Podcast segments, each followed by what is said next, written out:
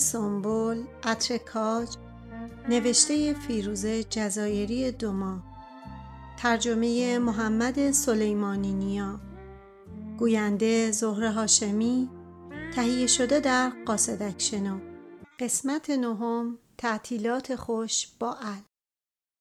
لاس وگاس منطقه مورد علاقه پدر در این کره خاکی است. در بچگی ناچار بودم تعطیلات زیادی را توی آن لانه فساد وسط بیابان تحمل کنم. تا یک تعطیلی سه چهار روزه می رسید پدر با خوشحالی می گفت برویم لاس وگاس. من از آنجا متنفر بودم اما لاس وگاس ارزان و باب طبع پدر بود. پس راه می افتادیم. از خانه تا لاس وگاس با ماشین چهار ساعت راه بود.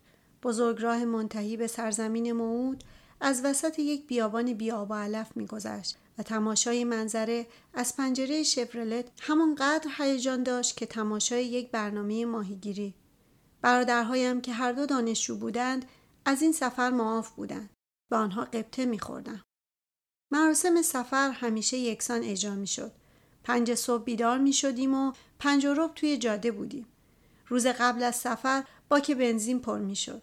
موتور ماشین بازدید می‌شد ها بسته می‌شد و شیشه جلوی ماشین تمیز می‌شد همه به لطف پدر در مهمترین بخش مراسم مادر قرآن را می گرفت بالای چارچوب در و یکی یکی از زیرش رد می شدیم. با این کار خیال پدر و مادر راحت می شد که سفری امن و بدون جریمه رانندگی خواهیم داشت. من همیشه از توسل به مذهب در رابطه با لاس وگاس معذب می شدم. مطمئنم پیامبر هرگز چنین جایی را تایید نمی کرد. بعد از یک ساعت رانندگی برای صبحانه در رستوران دنیز نگه می داشتیم. علاقه پدر به رستوران های دنیز در حد اعتقادی معنوی بود. از نظر او دنیز بهشت پاکیزهی بود با پیشخدمت های خوش برخورد. راستش غذاهایش را دوست نداشتیم اما به یک توالت تمیز وسط بیابان میارزید. بعد از صبحانه برمیگشتیم توی ماشین کولر را روشن می کردیم و توقفی نداشتیم تا رستوران بعدی دنیز. آنجا غذای سبکی میخوردیم و پدر می‌گفت چقدر عالیه که تمام های دنیز هر جا که باشن اینقدر تمیزن. و همیشه اضافه می‌کرد آمریکا کشور محشریه. به لاس وگاس که می‌رسیدیم می‌رفتیم هتل استارداست.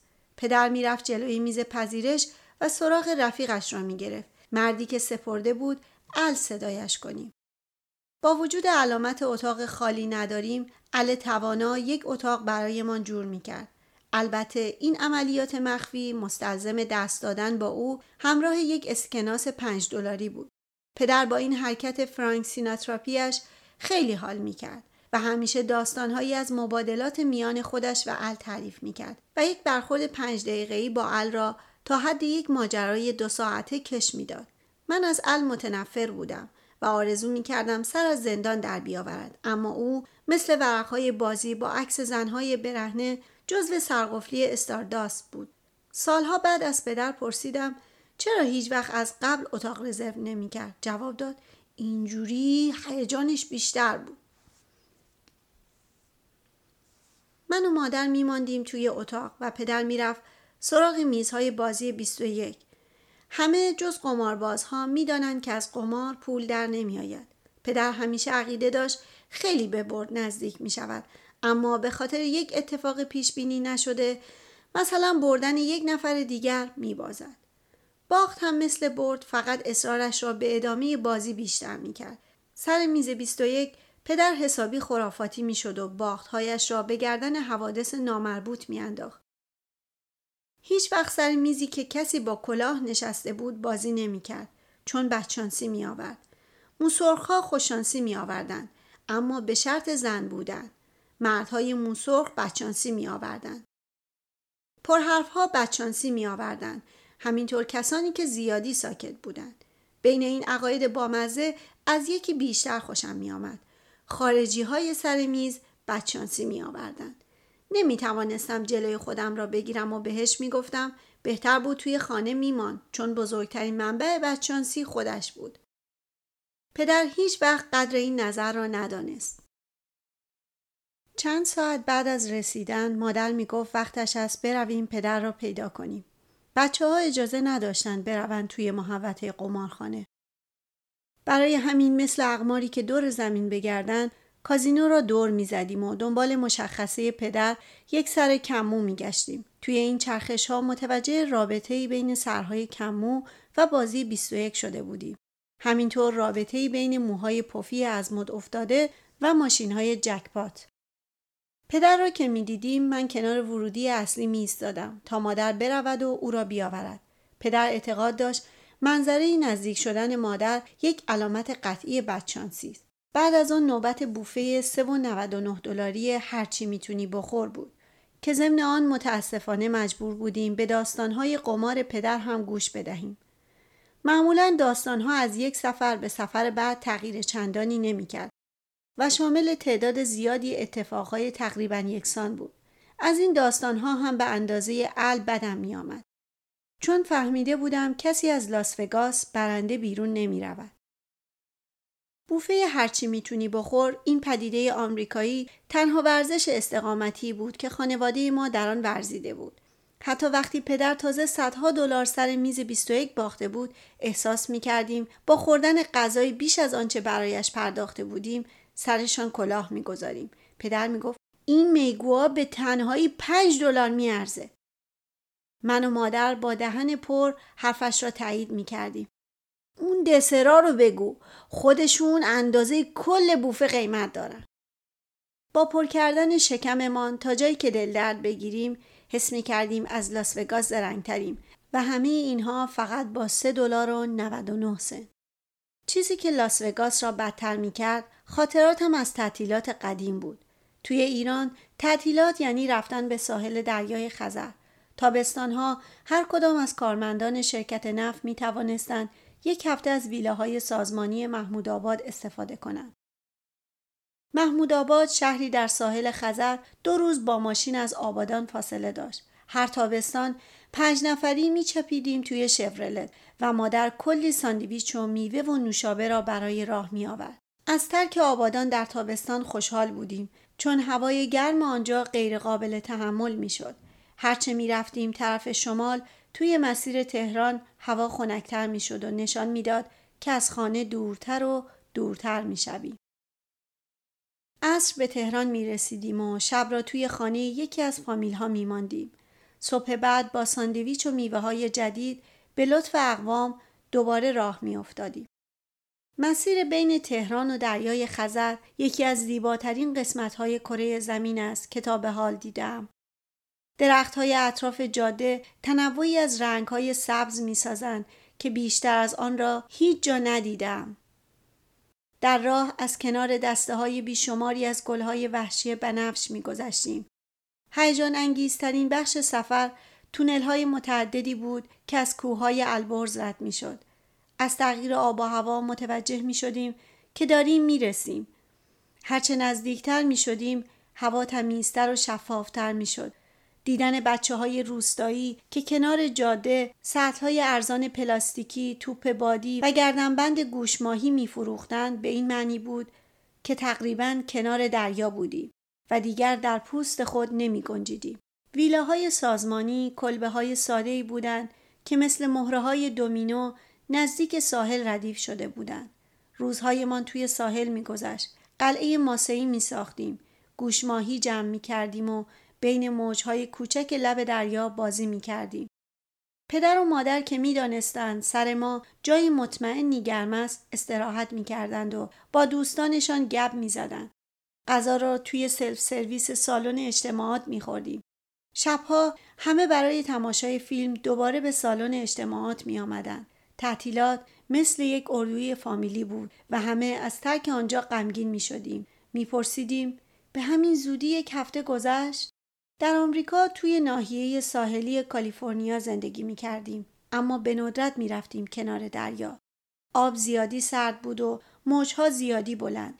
یک سال به امید آب گرم تصمیم گرفتیم تعطیلات برویم هاوایی. پدر برای یک هفته توی جزیره وایکیکی جا رزرو کرده بود و گفت درست وسط ساحل اتاق گرفتم.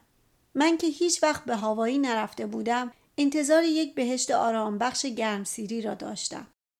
در وایکیکی فهمیدیم اتاقی با منظره اقیانوس یعنی بیستیم توی بالکن و گردن بکشیم تا لکه آبی رنگی در گوشه دور ببینیم.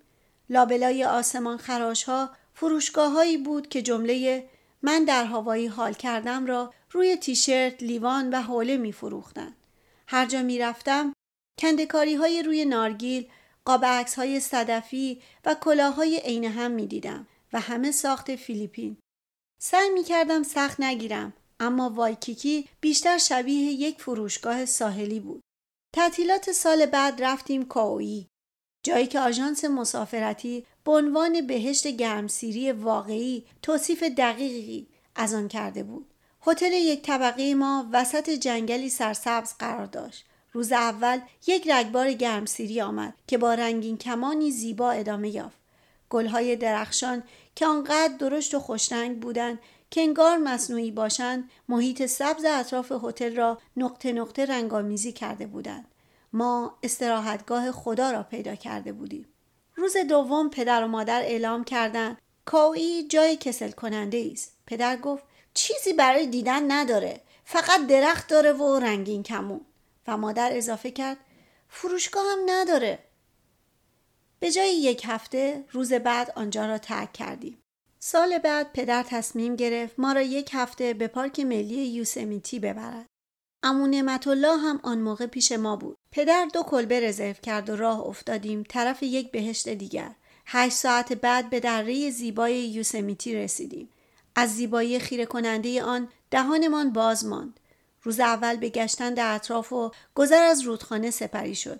همه چیز عالی بود تا اینکه امو که انگلیسی نمی‌دانست ولی به هر حال عکس کله خرس با یک خط نوشته زیرش را تشخیص می‌داد از پدر خواست علامت های نصب شده اطراف کلبه را ترجمه کند پدر گفت روی علامت ها نوشته مواظب خرس هایی که دنبال غذا میگردند باشید با شنیدن این حرف مادر و امو تصمیم گرفتند که همان موقع باید یوسمیتی را ترک کنیم مادر مطمئن بود خرس ها بین بوته های اطراف صف کشیدند و منتظرن شانسشان را توی بوفه ایرانی هرچی می‌تونی بخور امتحان کنند. من اعتراض کردم نباید بریم تازه رسیدیم.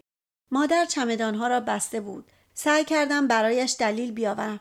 علامت ها میگن خرسا به بوی غذا جذب میشن نه آدما. یک ساعت بعد توی ماشین بودیم و به طرف مناطق شهری خالی از خرس حرکت کردیم.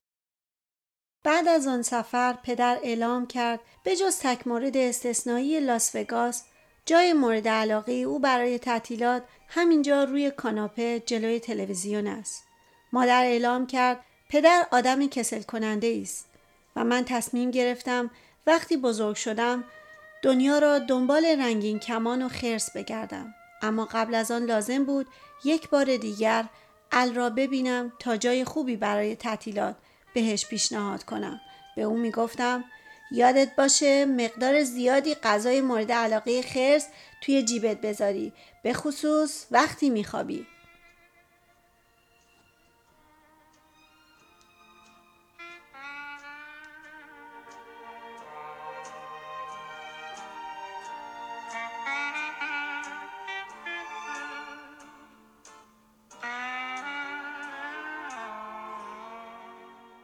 قسمت دهم مردها و پشه ها شوهرم فرانسوا عاشق سفر است. اوایل آشنایی از جاهای دیدنی که رفته بود برایم تعریف می‌کرد.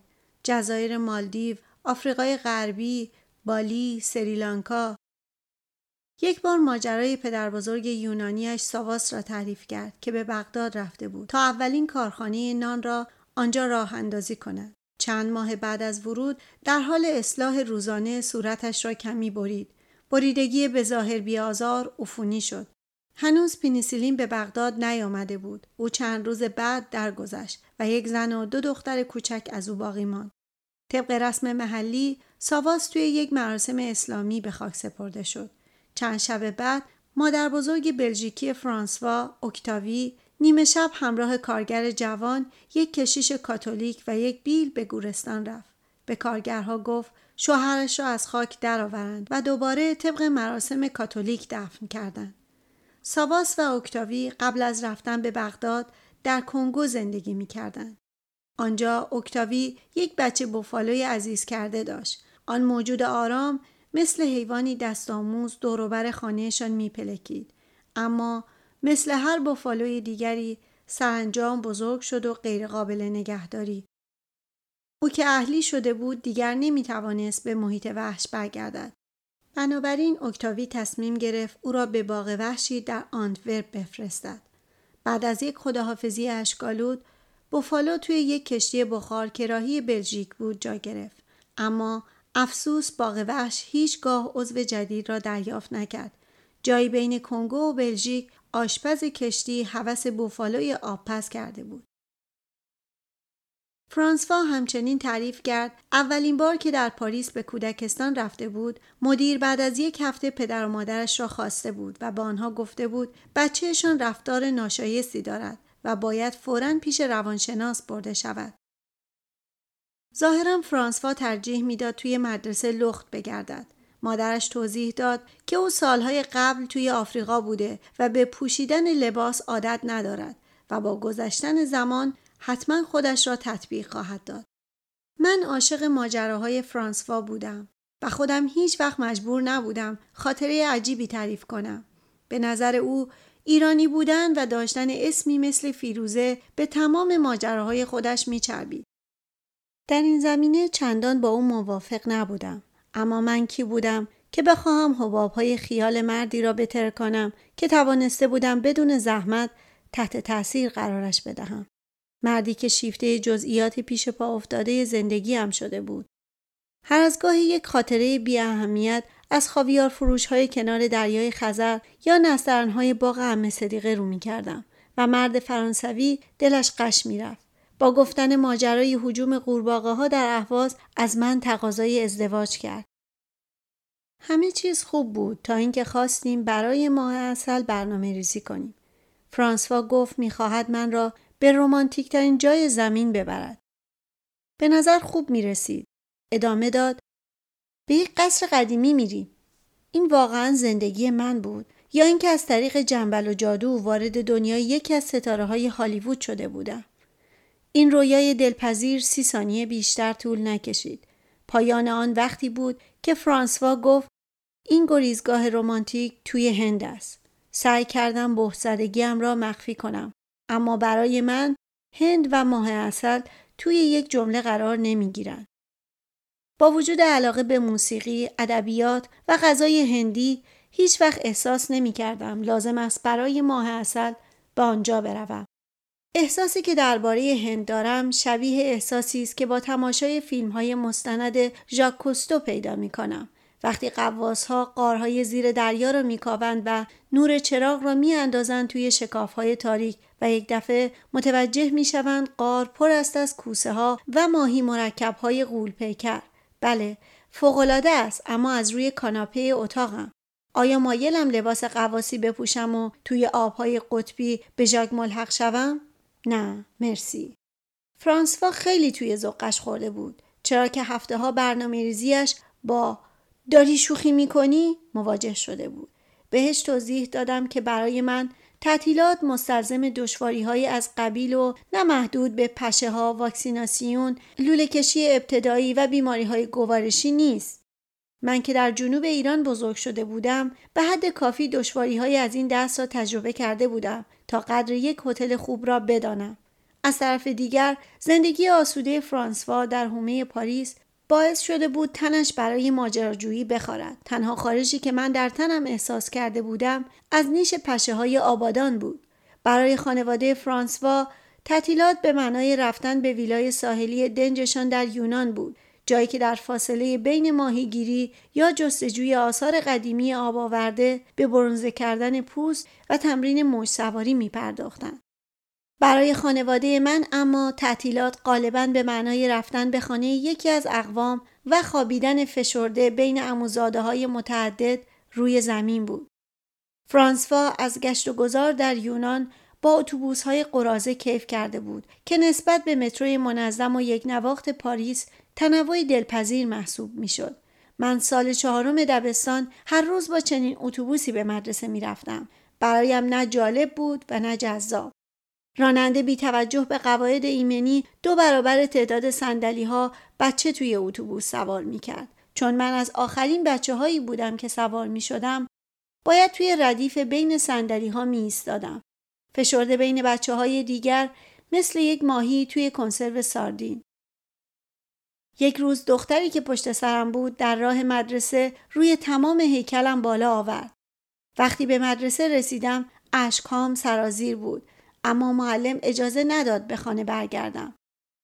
مجبور شدم در حالی که بچه های اطرافم دماغشان را گرفته بودند تمام روز را با استفراغ خشک شده روی روپوشم بگذرانم. فرانسوا در تعطیلات دیگر مناظر تایلند و بالی را دیده بود. تنها مناظری که ما برای دیدن انتخاب می کردیم قیافه اقواممان بود که توی شهرهای دیگر زندگی می کردن. از نظر خانواده فرانسوا حشرات و هوای شرجی جالب بودند. اما ما کسانی که کش و تهویه مطبوع را اختراع کرده بودند میپرستیدیم. چیز جذابی توی این سختی ها نمی. آنها بخش جدا نشدنی از زندگی ما بودند. یادم میآید پنج سالم بود و با مادر در آبادان به بازار رفته بودم و نیاز شدیدی پیدا کردم به دستشویی. تنها دستشویی های بازار از نوع ایرانی بود که تشکیل شده از یک سوراخ کف زمین. اگر بو را می‌شد مثل صدا اندازه گرفت این توالت ها معادل سندلی های ردیف جلوی توی یک کنسرت شلوغ بودند. نیاز به گفتن نیست که نتوانستم خودم را به استفاده از آنها راضی کنم. در کنار ثبت رکورد کنترل مسانه یاد گرفتم هیچ وقت صبح روزهایی که به بازار می رویم چیزی ننوشم. هرچقدر عاشق زندگی در آبادان بودم از گرما و پشه ها نفرت داشتم. اگر هر کس سهمی از نیش پشه در زندگی داشته باشد من سهم کامل خودم را تا شش سالگی دریافت کرده بودم. پدر آن وقتها به من می گفت که گوشتم شیرین تر از همه است چون پشه ها من را بیشتر از همه می گزیدند. خارش همیشگی همراه با گرمای طاقت فرسا باعث شد قدر امکانات مدرنی مثل دستگاه های تهویه مطبوع و درهای توری را به خوبی بدانم.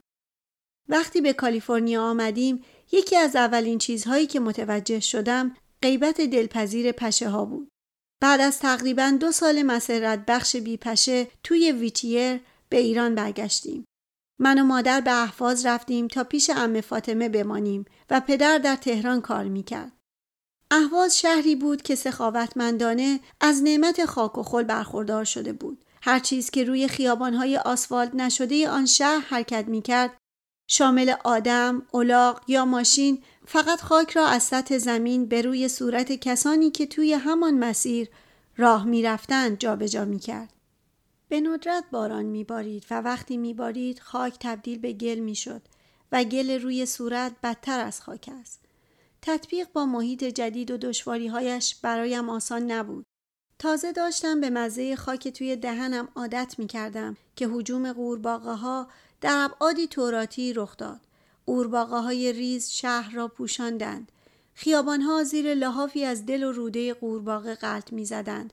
قبل از ورود به هر ساختمان باید لایه از دل و روده چسبناک قورباغه را از کفش هایمان پاک می کردیم.